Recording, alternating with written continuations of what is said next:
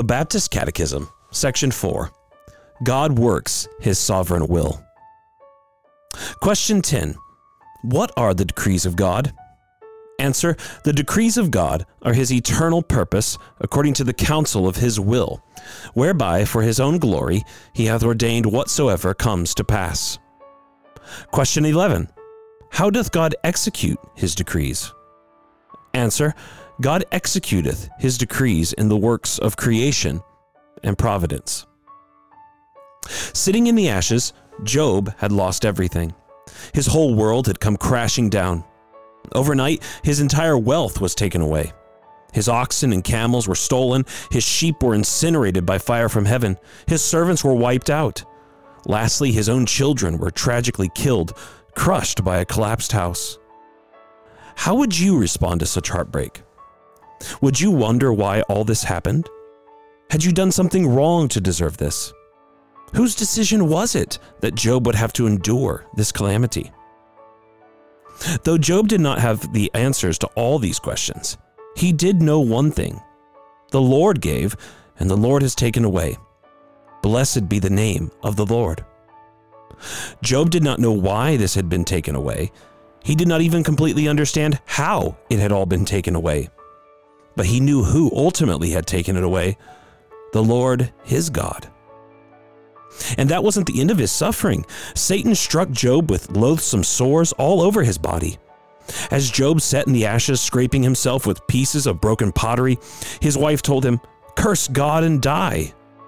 But Job replied, You speak as one of the foolish women that would speak. Shall we receive good from God, and shall we not receive evil? Notwithstanding all his pain, Job still trusts in his God. He refuses to curse God Job doesn't believe that God is the source of sin. He doesn't believe that God approves of sin. And though Job doesn't comprehend everything, he does understand that behind all his suffering is the hand of God. Whatever has come to pass has occurred because God has predestined that it would. The hymn writer had it right when he said, God moves in a mysterious way, his wonders to perform. God does move in a mysterious way. All around us, He is carrying out His eternal plan and purpose.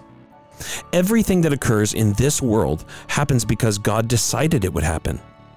Not that we understand it all, but we do confess with Job that the Lord is behind it all.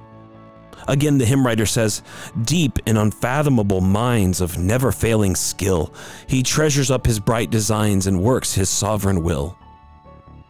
God's wisdom is infinite and incomprehensible to us, his wisdom, love, and justice have no end. When we do not understand what He is doing, we must trust our Father's compassionate heart towards us. Long after Job's death, another man suffered the loss of everything. Surrounded by his enemies, he was cut off from the land of the living. He had done nothing wrong, and yet he was crucified before a watching world. How could all this happen? Who had decided that Jesus would die? The early disciples knew the answer. The sovereign Lord who made the earth and the heavens and the sea and everything in them, had predestined all this to take place. Herod and Pilate, the Gentiles, and the Jews were all accomplishing the Father's eternal predestined plan. You and I do not see all that God has determined, but we do see Jesus, crucified and risen for the forgiveness of our sins.